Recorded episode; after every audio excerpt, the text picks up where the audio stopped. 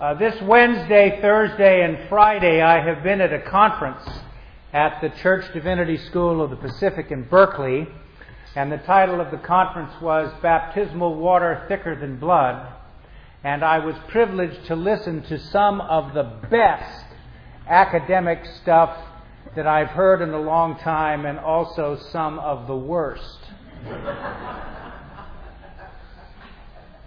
The downside of attending conferences, the upside of attending conferences like this is that you hear a lot of stuff that helps you with your enthusiasm and uh, uh, good uh, kind of intellectual stimulation. And the downside is, is that you get influenced by these academic presentations. So if I lose you in this sermon, I apologize in advance. However, the redeeming value here is that I actually started this sermon before I left for Berkeley, so the major and principal themes are still here. And here are the three things that I think the readings gave up to us today that are important. Uh, the first one is what do Episcopalians mean when they speak of authority? Remember, in the gospel, the Savior is, is uh, described by those in the synagogue as one uh, speaking with authority. And how do we understand what is authoritative in our faith and belief, and authoritative for us personally and corporately in the church?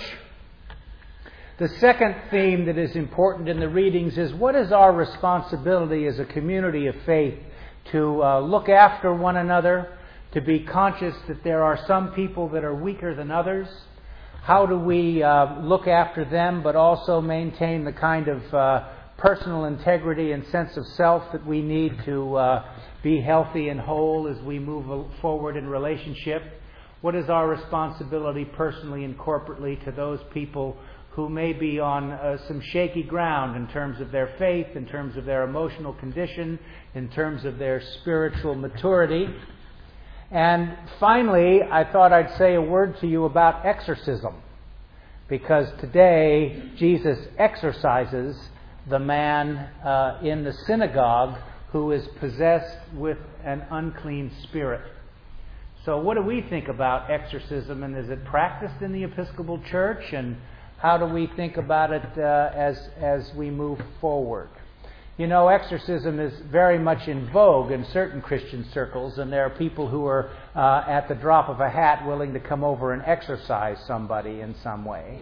So we need to think a little bit about how we understand this practice and uh, what it might mean, and what Mark meant when he uh, uh talked about it today in terms of Jesus' ministry. The principal authority and value in this culture, the thing that most people find authoritative in their lives today is the autonomous self. And that all efforts should be made to increase our ability to act in an autonomous fashion, to be able to be free beings, seeking our own level, in whatever way we can. And all of us know the benefit in our society of a free people. When I was preparing this sermon, Martin Luther's quotation came up, and I remembered this uh, from my seminary days. A Christian is a perfectly free Lord of all, subject to none. A Christian is a perfectly dutiful servant of all and subject to all. So that may say something to us about the reciprocal nature of the idea of the autonomous self. I'm getting a little ahead here, but I thought I'd just mention that in the beginning. So we have that sort of overarching predicate to contemporary American life. And at the same time, Episcopalians believe that we have three places to look for what we understand to be authoritative for us, not just in religious terms, but in terms of the way we comport ourselves in our daily living and how we understand our responsibilities as a community and what we believe to be ultimately true about God's place in the world and our place in it in response to the divine initiative, which in practically every sermon I say is God's unconditional acceptance, love, and forgiveness. Dr. John Macquarrie, who died uh, about a year ago now, or two years ago, was for many years the Lady Margaret Professor of Divinity at Oxford. I had the privilege of meeting him when I was uh, a young priest uh, in Tucson, Arizona. I went to England and I met him uh, at, at, Oxford and had dinner with him. And uh, I had to read, of course, his famous book, The Principles of Christian Theology. And he was, in the 20th century, for Anglicans, one of the most important theologians uh, in our church.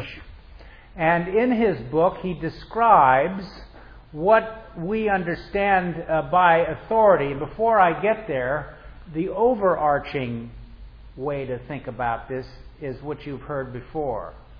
Episcopalians believe that there are three places to look for what is authoritative the Bible, the tradition with a capital T, and our human reason and experience. By the way, you heard me mention last week that um, some of the most recent research on the brain would suggest to us that our thinking processes and our emotional processes are simultaneous. And I mention this because there are some uh, more conservative Episcopalians who would jump me for the third part of what is authoritative, including experience in addition to reason. And the fact of the matter is that if we understand in contemporary terms that these processes are simultaneous, our emotional states are caused also by our experience, aren't they? What it is at the given moment, uh, the experience is that provides both the necessity to think about it, but also we feel about it at the same time. When I was in high school, I had to read a book in my English class by E.M. Tillyard called The Elizabethan World Picture.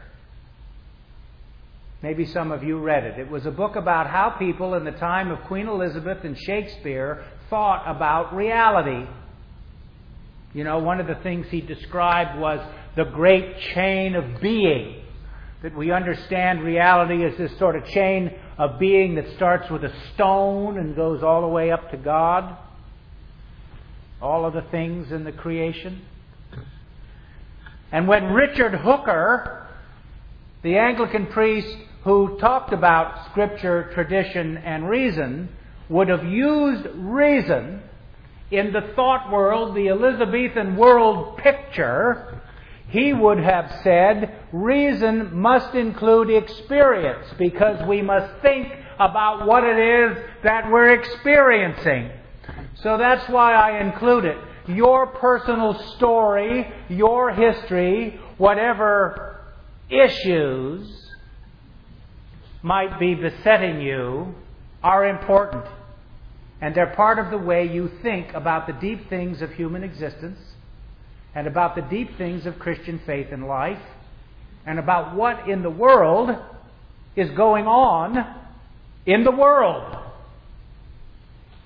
So remember those three things Scripture, tradition, and reason. Dr. Macquarrie would say the authority that we believe in is derived from Jesus Christ. You know, the, the triumph of the autonomous self and the belief in the autonomous self is derived from something. So you need to say all authority is derived, and it doesn't just sort of bubble up, and all of a sudden you decided I'm a, we decide I'm a free being and I'm dancing like Snoopy. It comes from somewhere, a predisposition, a first principle. So it is derived from Jesus Christ. The authority involves in church life, in the tradition with a capital T, a consensus. Here's what the latest biblical scholarship about the New Testament has been demonstrating for about the last 30 years. The reason why the Christian church began was not because we had Jesus and then Jesus' life and death and resurrection and ascension, and then a group of apostles got together and started talking about it, and all of a sudden people started to come and be part of this.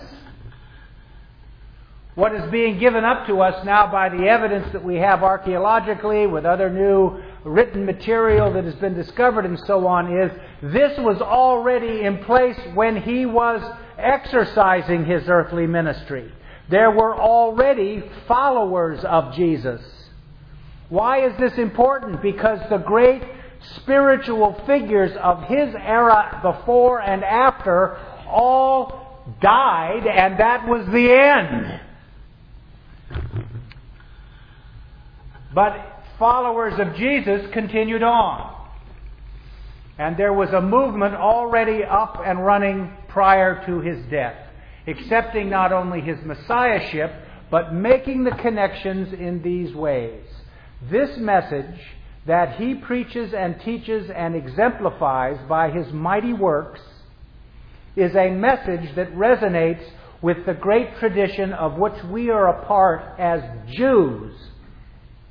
And we understand through our own sacred literature that what is present in Jesus, the historical man, all of the cumulative responses of God through our history, and we see now the definitive and unique focus of the divine presence in him.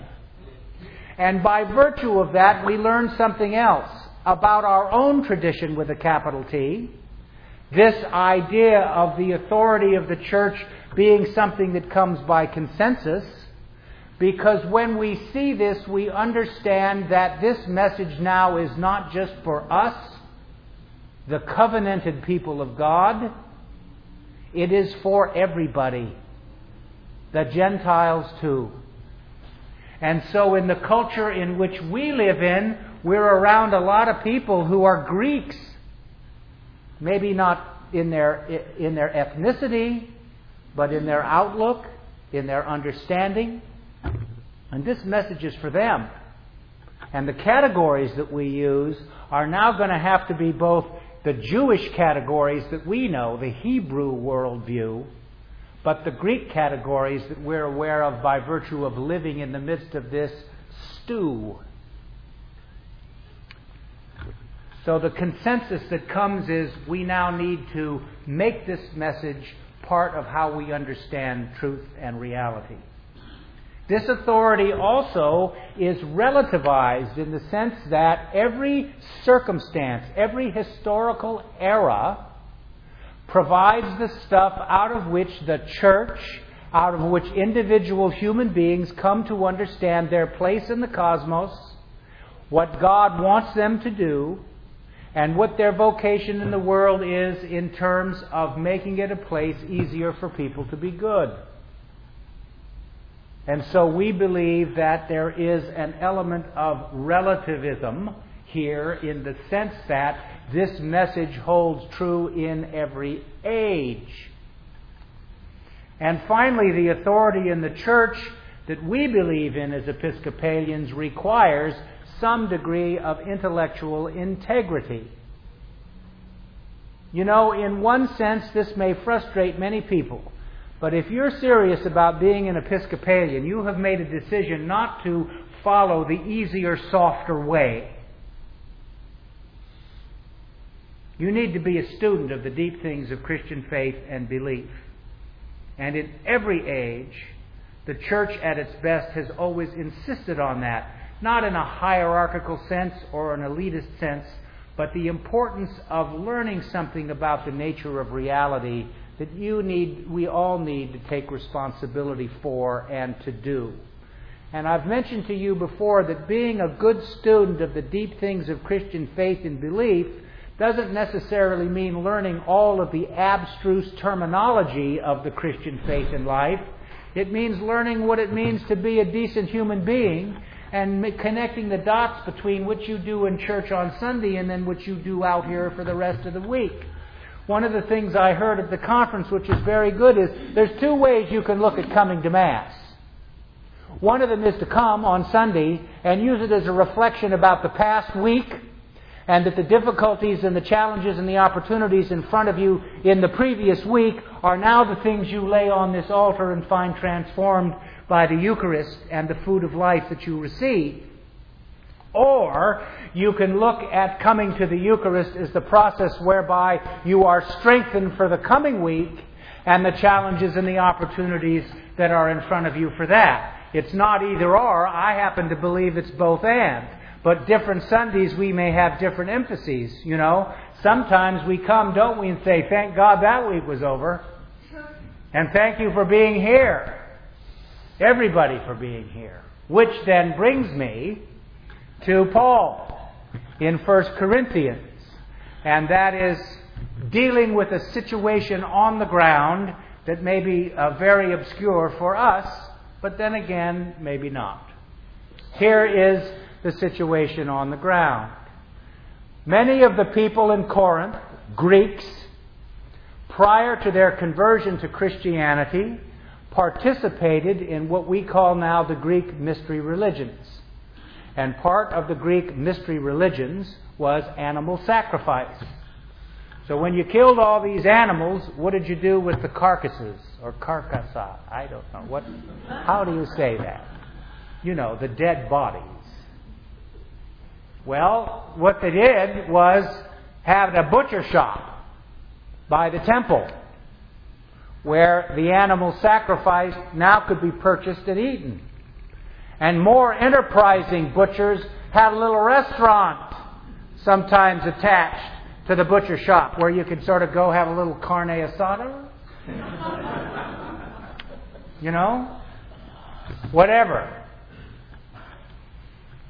So here's the thing.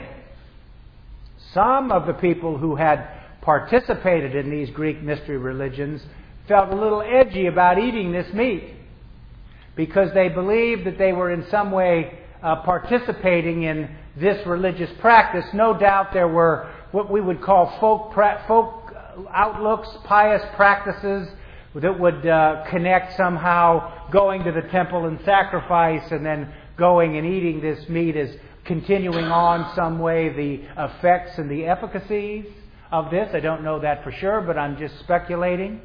And so they said, you know, if we continue to eat this meat, maybe that's what we're doing.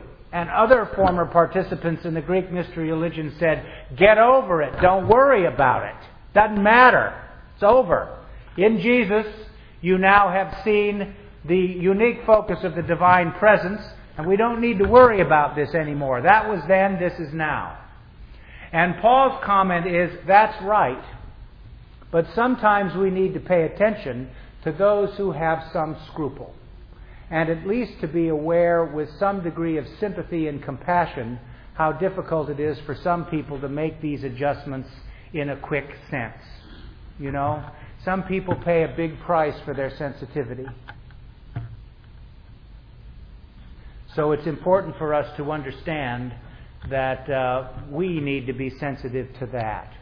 And that's what Paul's talking about. He's not talking about whether you should eat meat or not, or whether or not uh, eating it's going to compromise your religious outlook.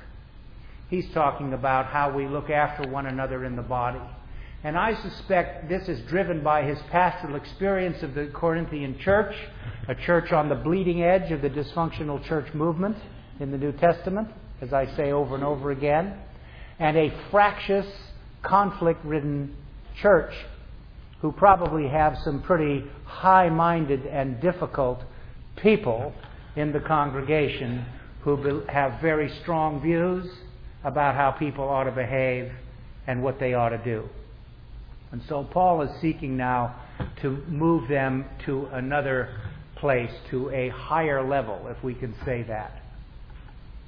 Finally, in the reading from Mark's Gospel, we have the story of Jesus continuing his public ministry in the Galilee and in the synagogue where he's teaching, uh, casting out a unclean spirit in a man who shouts out in the synagogue.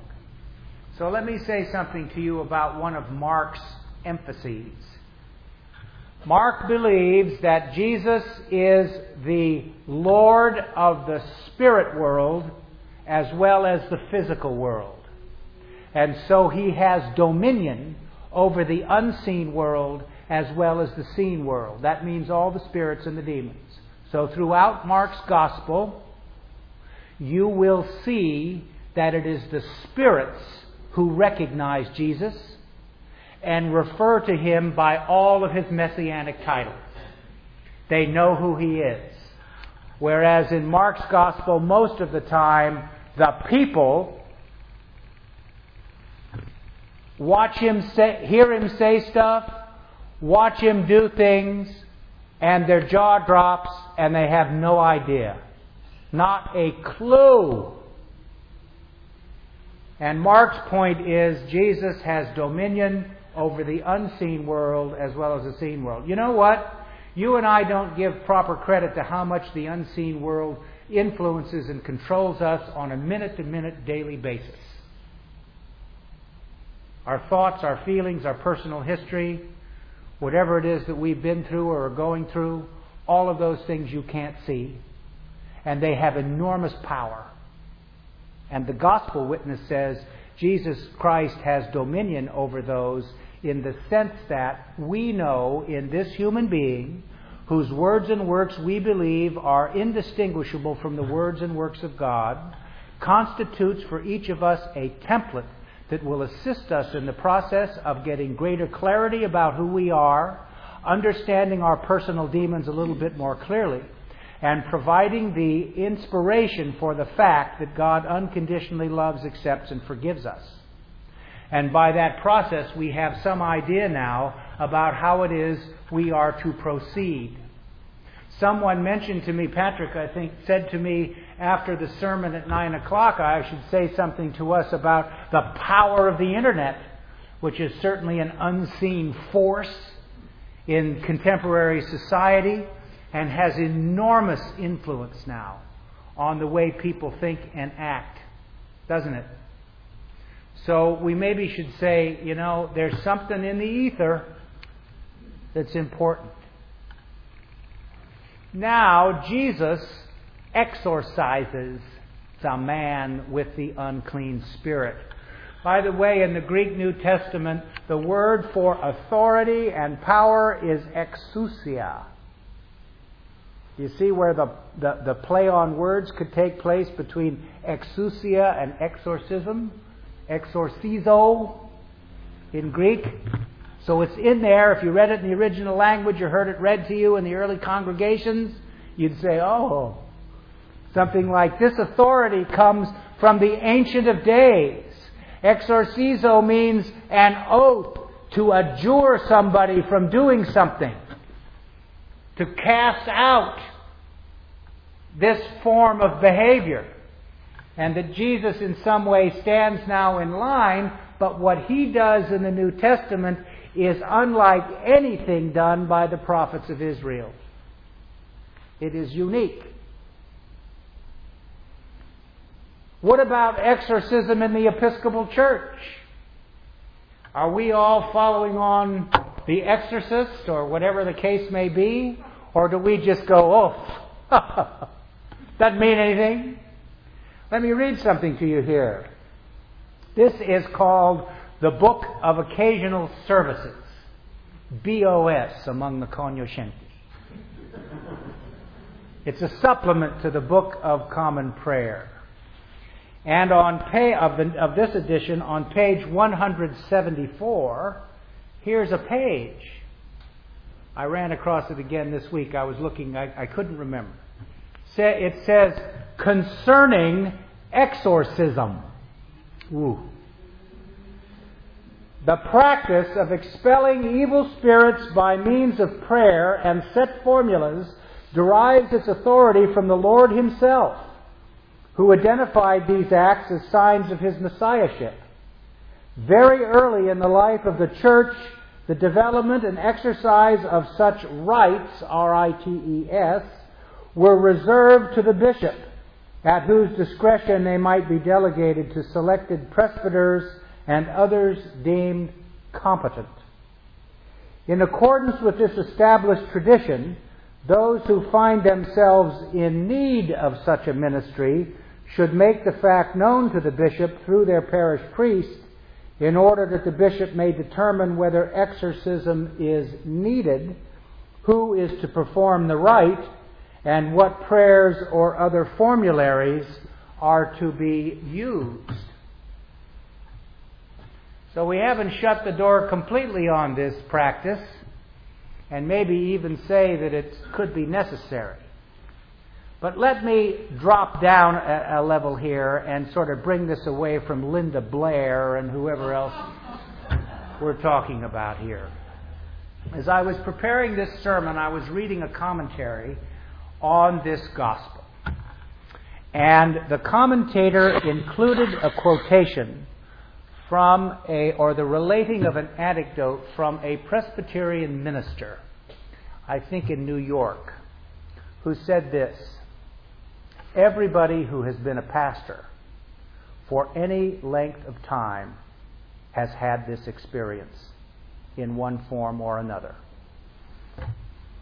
He was sitting in his office, and the parish administrator came to the door and said, There's a man outside who says that he would like you to bless him. And he thought, as I would have thought, this is a testimony at how jaded we become or how distracted. Oh, geez, he wants money. Well, send him in. Now, he's not come in yet. So we all have, we a mental picture of what this guy is going to look like.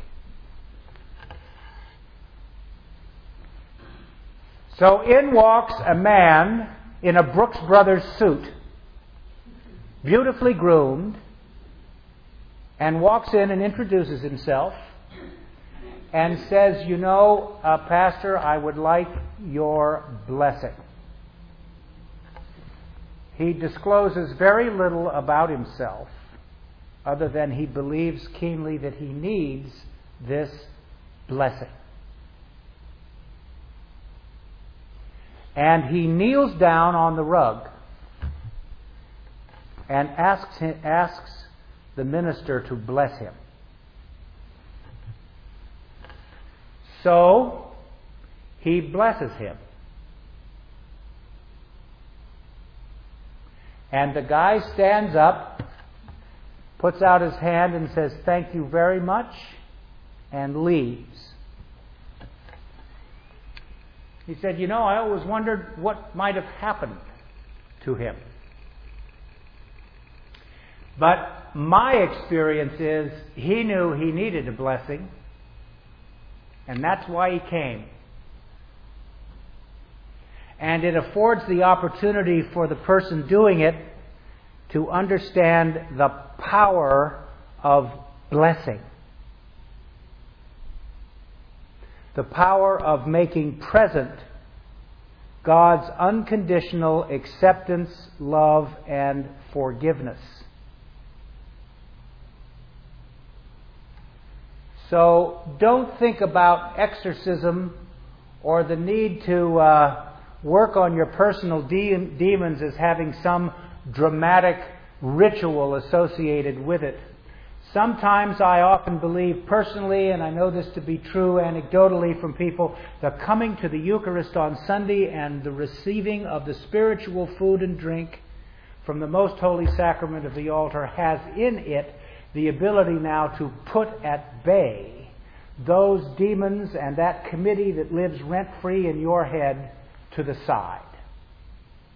And there is great spiritual power in that reality. That's why we come and we do it week after week. So this week, uh, think about what's authoritative in your life. Think about the possibility that, other than the triumph of the autonomous self, there may be things that are true, whether you think they are or not. And remember, the church has always taught that we are not in possession of the whole truth at any given time, but all of us ought and should seek the truth. See if you have the opportunity to reach out and support somebody in whatever intentional communities you're a part of who may be a little weak and a little fragile, and if you need to help them out. And finally, understand that the blessing of God is always present to you, and that will help you with your own set of personal demons. Amen.